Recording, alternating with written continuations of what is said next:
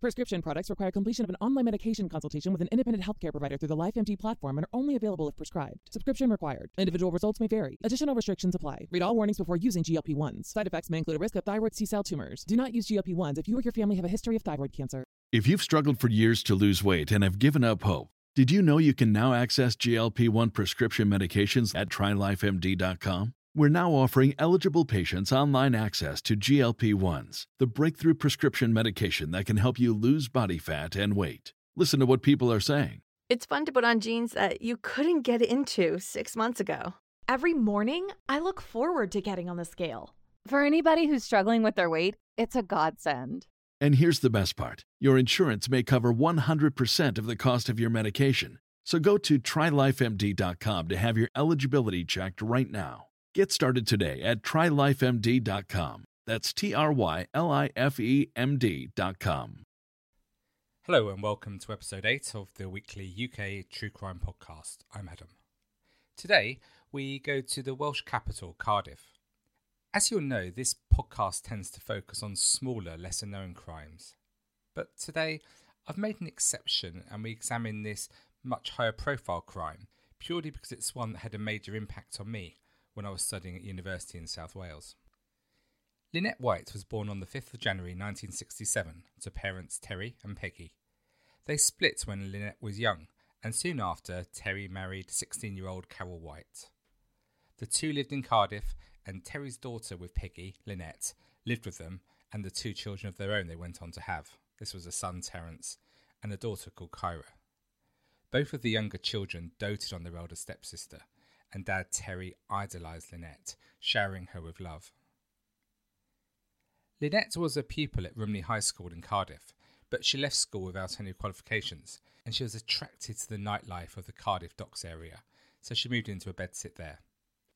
Although it's hard to believe now, with the transformation of the docks in Cardiff, this was the seedy red light district of Cardiff back then, and Lynette was working as a prostitute in the area. Towards the end of 1987, she was interviewed by Tim Rogers, a BBC Wales journalist, as part of an investigation into child prostitution. Rogers said that Lynette was probably the most visible prostitute working in Cardiff at that time.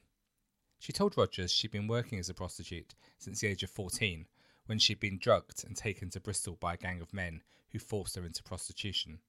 After making her way back to South Wales, she had found herself trapped in a continual spiral of prostitution. In 1988, now aged 20, Lynette was living in a flat in Dorset Street, Cardiff, with her boyfriend Stephen Pineapple Miller. Miller was black, and he was known locally as Pineapple due to the way he wore his dreadlocks bunched on top of his head. Miller was a Londoner who'd been in Cardiff just for a short time, and he became both Lynette's boyfriend and her pimp. Lynette was Miller's only source of money, and she felt under pressure to work the streets to fund his cocaine addiction. Lynette was also a regular user of cocaine. Pretty and popular with clients, Lynette could earn up to £100 a night. Of that £100, Miller would take up to £90 for himself. Friends say that Lynette was under pressure from Miller to make money all the time. She worked on Christmas Eve, Christmas Day, Boxing Day, New Year's Eve, and New Year's Day. Each day the routine was the same. Miller would drive her to Riverside in Cardiff, where she worked, before meeting with her at the North Star Club in the evenings to collect her earnings. On the 9th of February, 1988, Lynette disappeared. Her neighbours, Paul Coombs and Ian Johnson, who were renting rooms in the same house, thought it was very odd. Coombs saw Lindsay regularly, and it was unusual for her to vanish.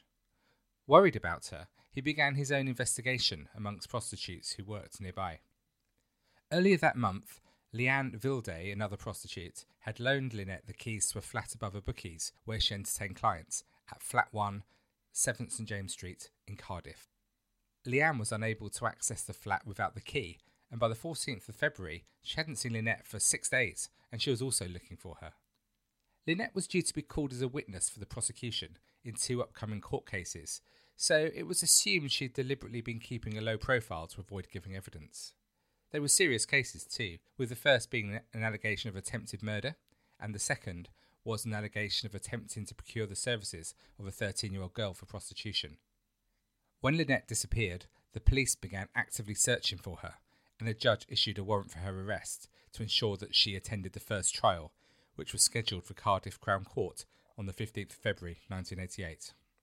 William Demond was a local man who used to drive to the Bute Town area of Cardiff every evening to talk with prostitutes, who he insisted he never used professionally, and he'd developed a friendship of sorts with Vilday and Lynette.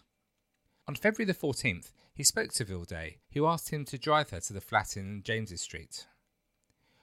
When there, she asked another flat occupier to drop a spare set of keys from a window, and she let herself in through the main door. But even then, she could not enter her own flat. She returned to the car and was clearly concerned.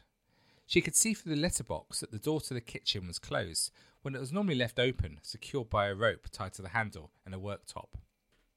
Demond drove her to Bute Town Police Station, where she spoke to two police officers and explained their concerns about Lynette. PC Johnson was aware that Lynette was a missing witness in a court case, and the officers had also been looking for her. PC Anthony Prosser had spent much of the weekend looking for Lynette, and along with two of his colleagues, he drove to James Street hoping to arrest her. While Demond and Vilday waited outside, the police officers had to force entry, which they did so by kicking in an internal door. On searching the bedroom, they found Lynette's lifeless body. It was 9:17 p.m. The room was sparse, with a bed being the only item of furniture. Lynette's dead body was lying between the foot of the bed, which was the room's only furniture. She was still clothed, but with one shoe off. Her throat had been cut from the right ear across the front and around to the left side of her neck, exposing the bones of her spine. There were multiple stab wounds to her chest and breasts, and other wounds to her face, stomach, arms, wrists, and inner thighs, as well as defensive wounds on her hands, suggesting that she'd fought desperately for her life. The pathologist, Professor Bernard Knight, described it as a mutilating attack with sexual overtones, and he identified a total of 69 wounds. Although she had been stabbed seven times in the heart, he concluded it was the throat injury which killed her. He said, It would require considerable force because the skin, muscles, larynx, and voice box had been cut right down to the neck bone. Speculating on how the wound could have been inflicted, he said it was a normal reflex for a person to keep their head down in such a situation, and her head may have been forcibly held back for the knife wound to be inflicted. One of the two t shirts Lynette was wearing was absolutely lacerated. It, it was said it looked like a, like a colander. There was heavy blood staining to the base of the bed, the carpet, and the walls of the room. There was, however, very little blood on the mattress, where an opened but unused condom was found. Forensic examination found 150 different sets of finger and palm prints at the flat, which, which you might expect for the purposes it was being used. Azoospermic semen, this isn't a fertility condition, which is sometimes known as no sperm count, was found present both in Lynette's vagina and her underwear, which pathologists determined had been deposited there within six hours of her death. Some of the blood found on Lynette's clothing, including her exposed sock, was found to be from a male with the blood type AB. Lynette's wristwatch had stopped at 1:45 a.m. This is likely to be her time of death, and it's backed up by witnesses in the local area who heard screams in the early hours of the morning between 1:30 and 2. The subsequent murder inquiry was led by Detective Chief Superintendent John Williams, the head of South Wales CID. Williams had joined the police back in 1954 when aged just 16 and he'd worked his way through the ranks. Due to the nature of Lynette's work and the chaotic life she led, there were no shortage of suspects. Appeals for information led to a number of witnesses describing a white male, approximately 5'8 to 5'10, aged in his mid 30s, with dark hair and a dishevelled appearance. He was seen in a distressed state in the vicinity of the James Street flat in the early hours of Valentine's Day. He appeared to have cut himself on the hand and he had blood on his clothing. An e-fit of the suspect was compiled, and in March 1988, Williams appeared on the BBC television programme Crime Watch UK, appealing for information about this man who police believed was responsible for Lynette's murder. On the 25th of February, the police detained an individual who bore a striking resemblance to the e-fit but he was released the following day after providing an alibi which was supported by a third party. The suspect seen outside the flat was never positively identified.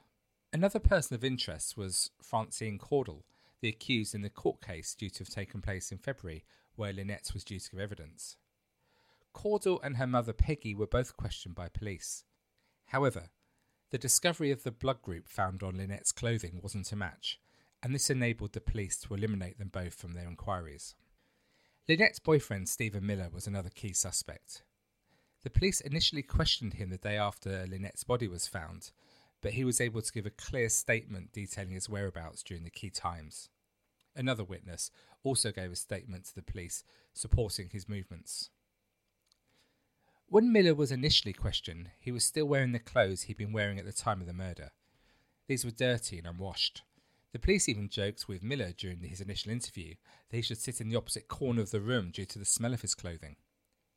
Crucially, there were no traces of blood at all found on them. His car was also forensically examined with no result, and his blood type did not match that found on Lynette's clothing. Miller was released without charge, with detectives confirming that he'd been ruled out of their investigations. By April, officers on the case had compiled a list of 12 people potentially of interest to them based on their previous criminal activities. One of these people was referred to only as Mr. X. He was a convicted sex offender and paedophile who lived around 20 minutes driving distance from where Lynette was killed. This man had a history of using prostitutes, and he admitted that he'd previously paid Lynette for sex. With a history of mental illness, he'd been classified as a psychopath by his doctor. When interviewed by the police, Mr. X couldn't provide an alibi to cover the key times, and he was blood type AB. He was brought in for questioning and interview. Detective Constables Graham Togood and Paul Fish, they thought he was guilty, and they believed that had he been pressed, he would have confessed to Lynette's murder. But instead, it was decided to adopt a softly, softly approach until they had the DNA results from the crime scene. On the 19th of October, Mr. X was placed under surveillance for three days.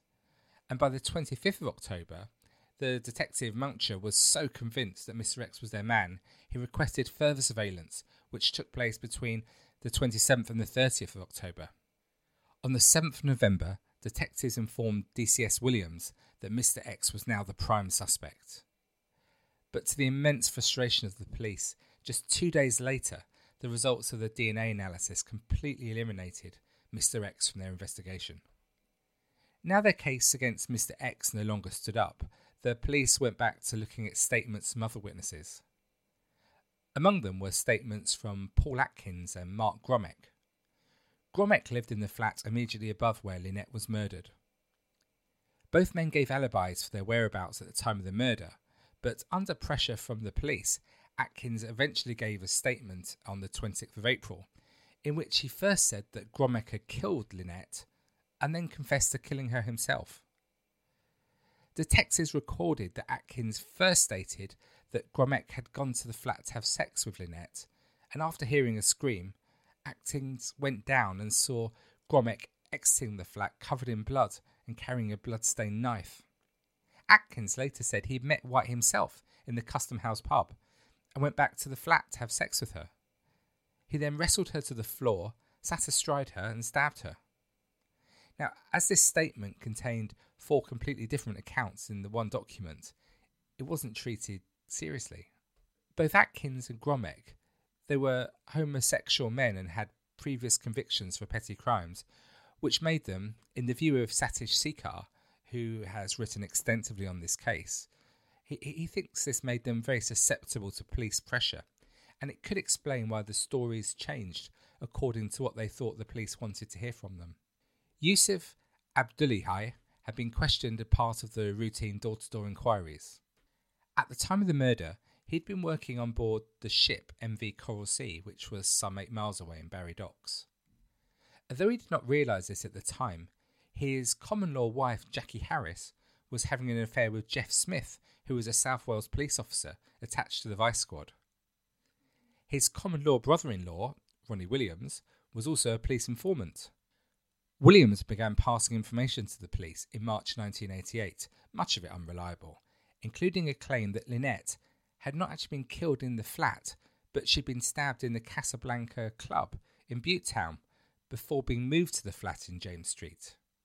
Initially, he claimed that Abdullahi knew the identity of the killer and was concealing this information, but later he began to implicate him more directly with the murder and claimed that he'd been able to leave work at the Coral Sea in the night of the murder without his colleagues being aware. Lynette's friend Leanne Vilday had also been placed under pressure during the interviews, particularly as it was she who had initially raised the alarm with the police, who felt that she may be concealing information. The police arrived at her home every day, which actually led to her being asked to leave the flat she shared with her friend Angela Psaila, who was also a prostitute.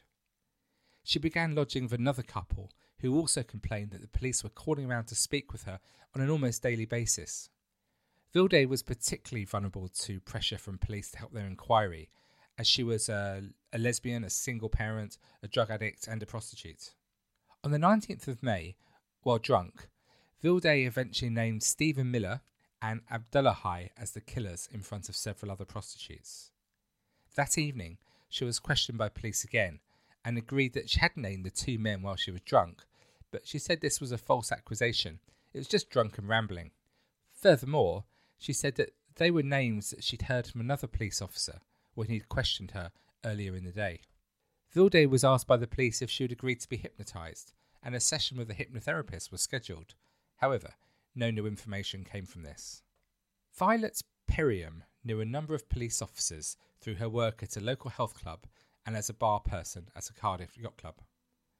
On the 10th of November, the day after Mr. X was cleared of any involvement in the murder, Perriam told police that she'd been driving home from the club and had passed the flat at about 1.30am on the night that Lynette was murdered. She claimed that she saw four excited black males outside the building, arguing and gesticulating and she recognised two of them as John Actie and Rashid Omar. John Actie had earlier responded to the door to door inquiries and told police on the night of the murder he had gone to the Casablanca club at around midnight and had left there at about 3.30am. John Actie was a cousin of Leanne Vilday's boyfriend, Ronnie Actie. Police saw this as the breakthrough needed following the collapse of the case against Mr. X. Her allegation that she saw John Actie and others at or near the scene of the murder allowed the investigation to take a whole new direction. Angela Psaila, who we spoke about a few minutes ago, lived in a flat in Butetown with a clear view of the front of 7 James Street. Another very vulnerable witness, she had an IQ of just 55. Armed with Perriam's statement placing the group of black men outside the flat at the time of the murder, the police questioned her on the 17th of November and insisted that she was somehow connected with the crime. In the first of two statements she made that day, Psaila claimed that Miller visited her about 1am on the 14th of February looking for Lynette. Just two and a half hours later, she gave another statement claiming she saw Miller, John and Ronnie Actie, Abdullahi, Tony Paris, and another man outside the flat. She also claimed to have heard screams from the flat and to have seen Ronnie Actie talking to someone in the window of Grommek's flat before being let into the building. Momentum seemed to be picking up here, and the police excitement grew as their investigation appeared to be making some clear progress. They visited again Grommek and Atkins on the same day to take new statements. They both now said they'd seen a group of men outside the flat, including Ronnie Actie and Abdullahi. In his morning interview, Grommek stated he knew nothing about Lynette's murder, but by the afternoon he gave a very detailed account of the circumstances surrounding the crime. Grommek also said that he'd opened the door to the building to let Ronnie Actie in, and both he and Atkins now claimed they too had heard screams that night. On the 6th of December, Psaila was interviewed again. This time she told police she'd actually been present at St Clair's Court with Vilday. She'd heard screams and went to the flat at 7th James Street. On the same day, Vilday, Grommek, and Atkins all decided independently to go to the police and change their stories about what had happened. Vilday said that when she heard screams, she went to the flat. Also, there were Miller, Abdullahi, Ronnie Actie, Tony Miller, that's Stephen Miller's brother, and an unnamed man of mixed race. Lynette's body was lying in the flat. The statements given by Grommek and Atkins fully agreed with this new version of what had happened it just seems an unbelievable coincidence that all these vulnerable witnesses independently provided a new version of events on the same day. But based on these statements, the police were now convinced they'd identified the culprits and it was time to swoop. Events picked up pace. The next day, the police arrested Stephen and Tony Miller, Yusuf Abdullahi, Ronnie Actie, Rashid Omar, and Martin Tucker. John Actie and Tony Paris were arrested on the following day. On the 10th of December, the results of Psaila's blood test came through showing she was type AB, the same as found on Lynette's sock and trousers. Police interviewed her again, insisting it was her blood they'd found on Lynette. Psaila changed her story once again. This time, she told officers that she and Vilday had actually taken part in Lynette's murder. She named Stephen and Tony Miller, Ronnie and John Actie, Tony Paris, and Abdullahi as the other killers, and said Vilday had actually been responsible for cutting Lynette's throat. Incredibly, Vilday then gave a new statement later the same day, this time naming Stephen Miller, Ronnie and John Actie, Abdullahi and Paris as the killers, and revealing that the men had made her and Psaila cut one of Lynette's wrists to ensure their complicity and continue in silence. The police now turned their attention back to Lynette's boyfriend, Stephen Miller. For the next four days, Miller was interviewed 19 separate times over a time span of 13 hours. For the first two interviews, police did not allow him to have a solicitor present. Despite the chaotic lifestyle lived by Miller, he only had a mental age of 11 years old, so this must have put him under tremendous pressure. Finally, after denying involvement in the murder 300 times, Miller cracked and confessed to killing Lynette. He also implicated the other men suspected by police. The trial of the five men took place in Wales at Swansea Crown Court, starting on the 5th of October 1989. However, it was halted on the 26th of February 1990 by the sudden death of the judge, Mr. Justice McNeill, from a heart attack. The retrial, again at Swansea Crown Court, began on the 14th of May 1990. At 197 days, it was at the time the longest trial in British legal history, and it concluded on the 22nd of November with Tony Paris, Yusuf Abdullahi, and Stephen Miller being found guilty of murder and sentenced to life in prison.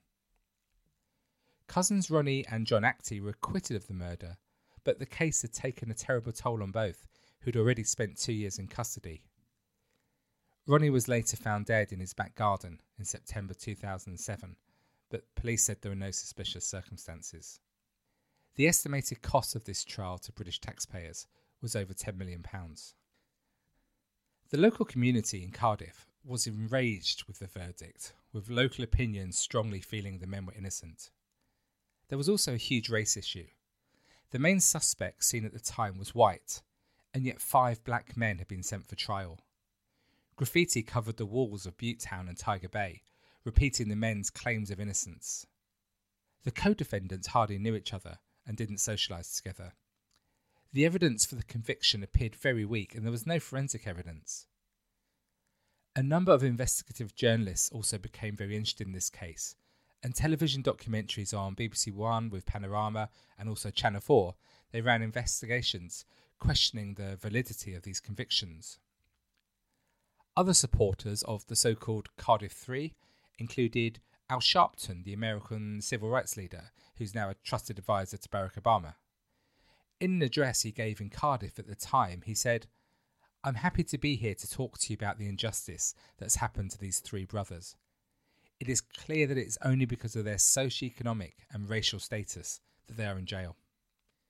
With the pressure building, the authorities had no choice but to allow the convicted men to appeal against their convictions, and their appeal was held over four days in December 1992. After listening to the tapes of Stephen Miller's interview, Lord Justice Taylor declared that short of physical violence, it's hard to conceive of a more hostile and intimidating approach by officers to a suspect. So horrified was the judge that he ordered copies of the recordings to be sent to the Director of Public Prosecutions and the Chairman of the Royal Commission on Criminal Justice as an example of what we hope we shall never again hear in this court. The convictions of the Cardiff Three were quashed and they were immediately released. Without Miller's supposed confession, there was very little holding up the convictions of Paris and Abdullahi. Sadly for the three men, this was just too little too late, and their lives had been ruined. In their community, they were always recognised and associated with such a horrific murder in which they were not involved. Whilst in prison, they missed out on so much. Tony Paris tells how just before his release, his, his father died. He said, In prison, I remember the priest came into my cell at 5 to 11. I looked at my watch. I knew my father had died. As soon as they went in the door, I just knew my father was dead. Another of the three, Abdullahi, was treated for post traumatic stress disorder on his release from prison, and he died in January 2011 from a perforated ulcer. He was just 49 years old. After the convictions were overturned, police were under immense pressure to find a culprit. Launching a new inquiry in September 2000, they conducted a thorough investigation of the flat where Lynette was killed. This examination uncovered a DNA sample under layers of paint on a skirting board. Analysis of that sample led to the profile of a man dubbed Cellophane Man because of a blood-stained cellophane cigarette packet wrapper found at the scene of the crime. When it was run through the system, the sample did not produce a match, unfortunately, to anyone on the National DNA database. By January 2002, technological advances in DNA allowed the case to move forward once more. Following the development of the second generation multiplex plus, the SGM plus test, forensic scientists were finally able to obtain a reliable crime scene DNA profile. Using the process of familial searching, in February 2003, police were given 600 names of people across Britain with similar DNA profiles, and one stood out above all others. This partial match was made with the profile of a 14 year old boy, who had not even been born at the time of the murder. Police visited the boy's relatives, taking DNA from them, and they discovered that the DNA found on the skirting board perfectly matched his uncle, 38 year old Jeffrey Gafoor. Gafoor had never been a suspect in the initial police inquiry. Officers raced to his house and got there just in time. They forced entry, Gafoor was preparing to die after taking 64 paracetamol tablets. He told police, I did kill Lynette White. I've been waiting for this for 15 years.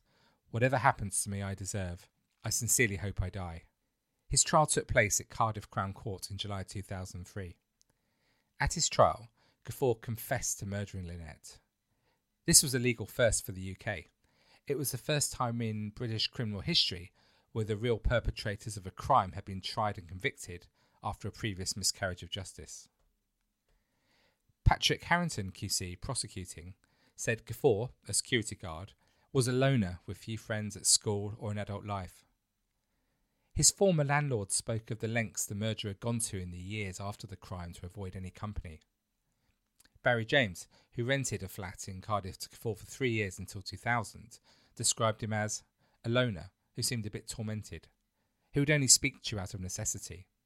My front door was only three metres away, but he would never dream of coming round to pay the rent personally. He preferred to get into his car and drive almost a mile to the nearest letterbox and post it to me instead. He added, Gafoor worked nights, he slept most of the day, and he spent time on his computer. He was a bit of a vampire in terms of the hours he kept. The exception was when he went out to car boot sales. He was obsessed with bric-a-brac and seemed to hoard everything he bought. His flat was just wall to wall bookshelves and ornaments. Everything he bought at car boot sales. It was really bizarre. Harrington explained the events of that night. He had met Lynette and went to her flat to have sex with her. He agreed to pay £30 for full sex, but once he handed over the money, he changed his mind. He asked for the money back, and when she refused, they struggled, and he pulled out a knife which he carried with him in case of robbery. She was stabbed in the struggle. He panicked and there was a frenzied attack. Harrington said that Gafoor did not simply kill, but he acted in a barbaric manner, stabbing and cutting over 50 times. He added, It's possible he acted in a frenzy, but the pattern of the injuries, especially to the breasts, suggested that it took a certain mindset.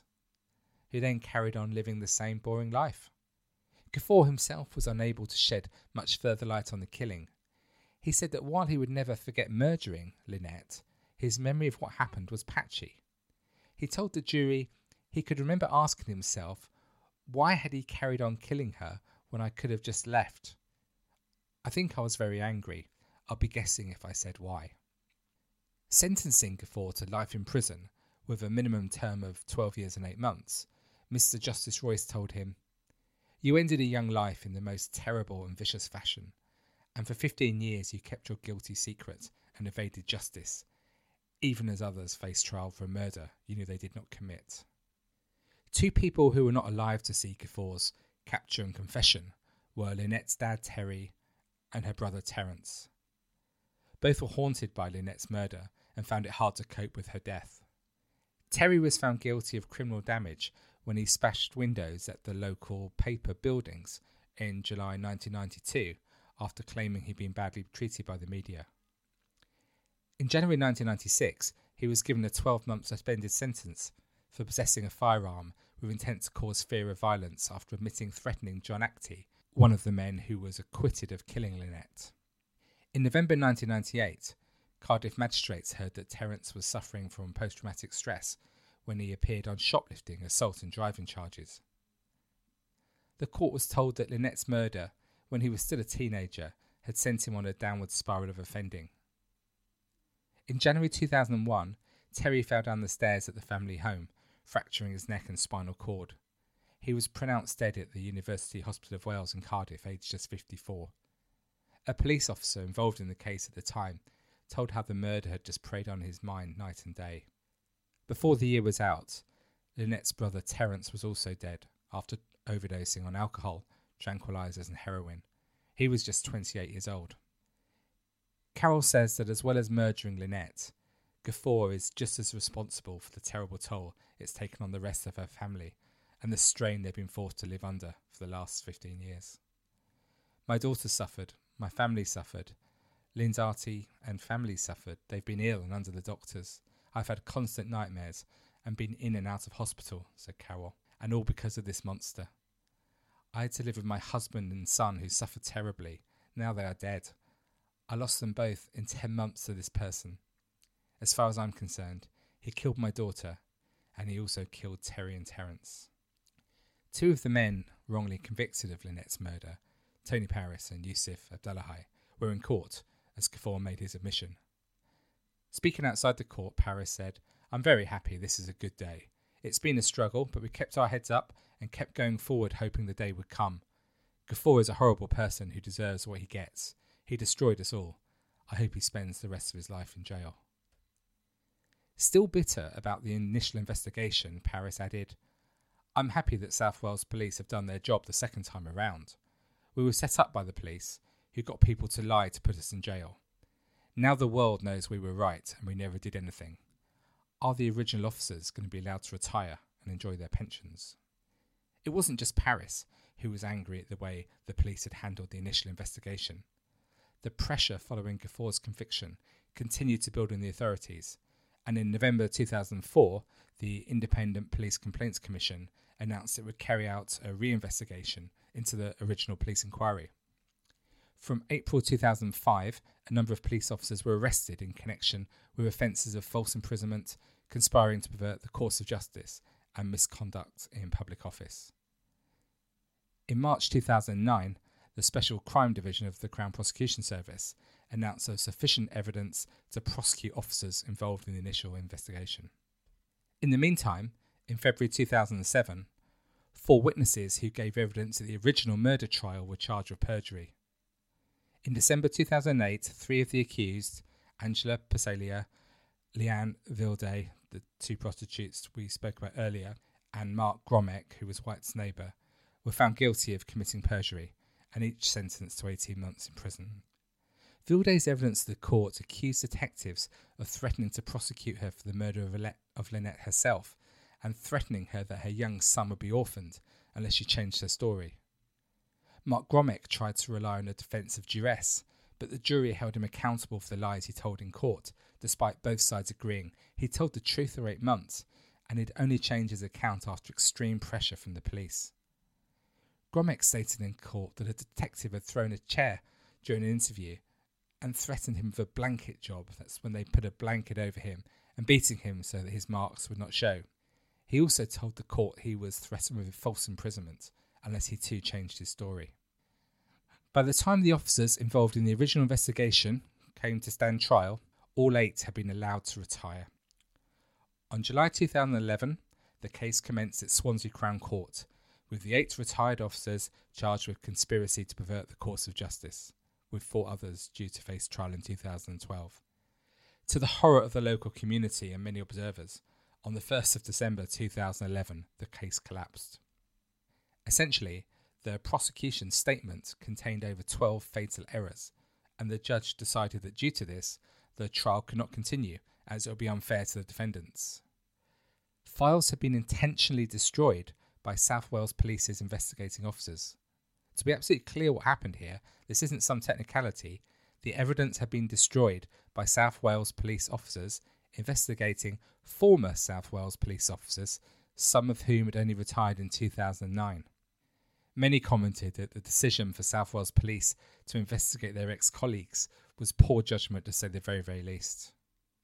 The expert on this case we spoke about earlier, Sekar, commented, It's a very, very sad day for justice, as it suggests you can ever prosecute police officers successfully if you can't do it in a case like this. Tom Mangold, the respected BBC journalist and broadcaster who covered the case for Panorama in 1992 and 2012, called it the biggest scandal in the history of British justice. Mangold also noted if the 13 accused Cardiff detectives had been found guilty, presumably all their previous cases, hundreds, would have had to be reopened and re examined. Instead, they are now considering suing the South Wales Police. In 2012, the supposedly destroyed documents were found intact and in their original boxes by investigators. Stephen Miller, wrongly jailed for the murder, reacted angrily to this development, describing it as ridiculous. He told the Independent newspaper, There has to be a public inquiry. Some of my co accused have now passed away. Where is the justice for them? Astonishingly, following the collapse of this trial, eight former police officers and seven others sued South Wales Police for damage to their reputations. In June 2016, Mr. Justice Williams dismissed their claim, saying there were clear grounds for a case to be brought to court. Understandably, there is still bitterness in this case around the conduct of the police, and there's so much outstanding analysis and commentary on this, but that's for a different podcast to this. There were also issues for the courts, including how the tariff for Gafoor was sh- shorter than the ones given to the innocent men wrongly convicted. Granted, this was a difficult case for police, as Gafoor didn't fit the mould of the traditional killer. After such a violent attack as he carried out in Lynette, we would have expected him to carry out more attacks to satisfy this bloodlust. Except for an instant four years after killing Lynette, when he attacked a colleague of a brick, there was nothing until he was caught 11 and a half years later.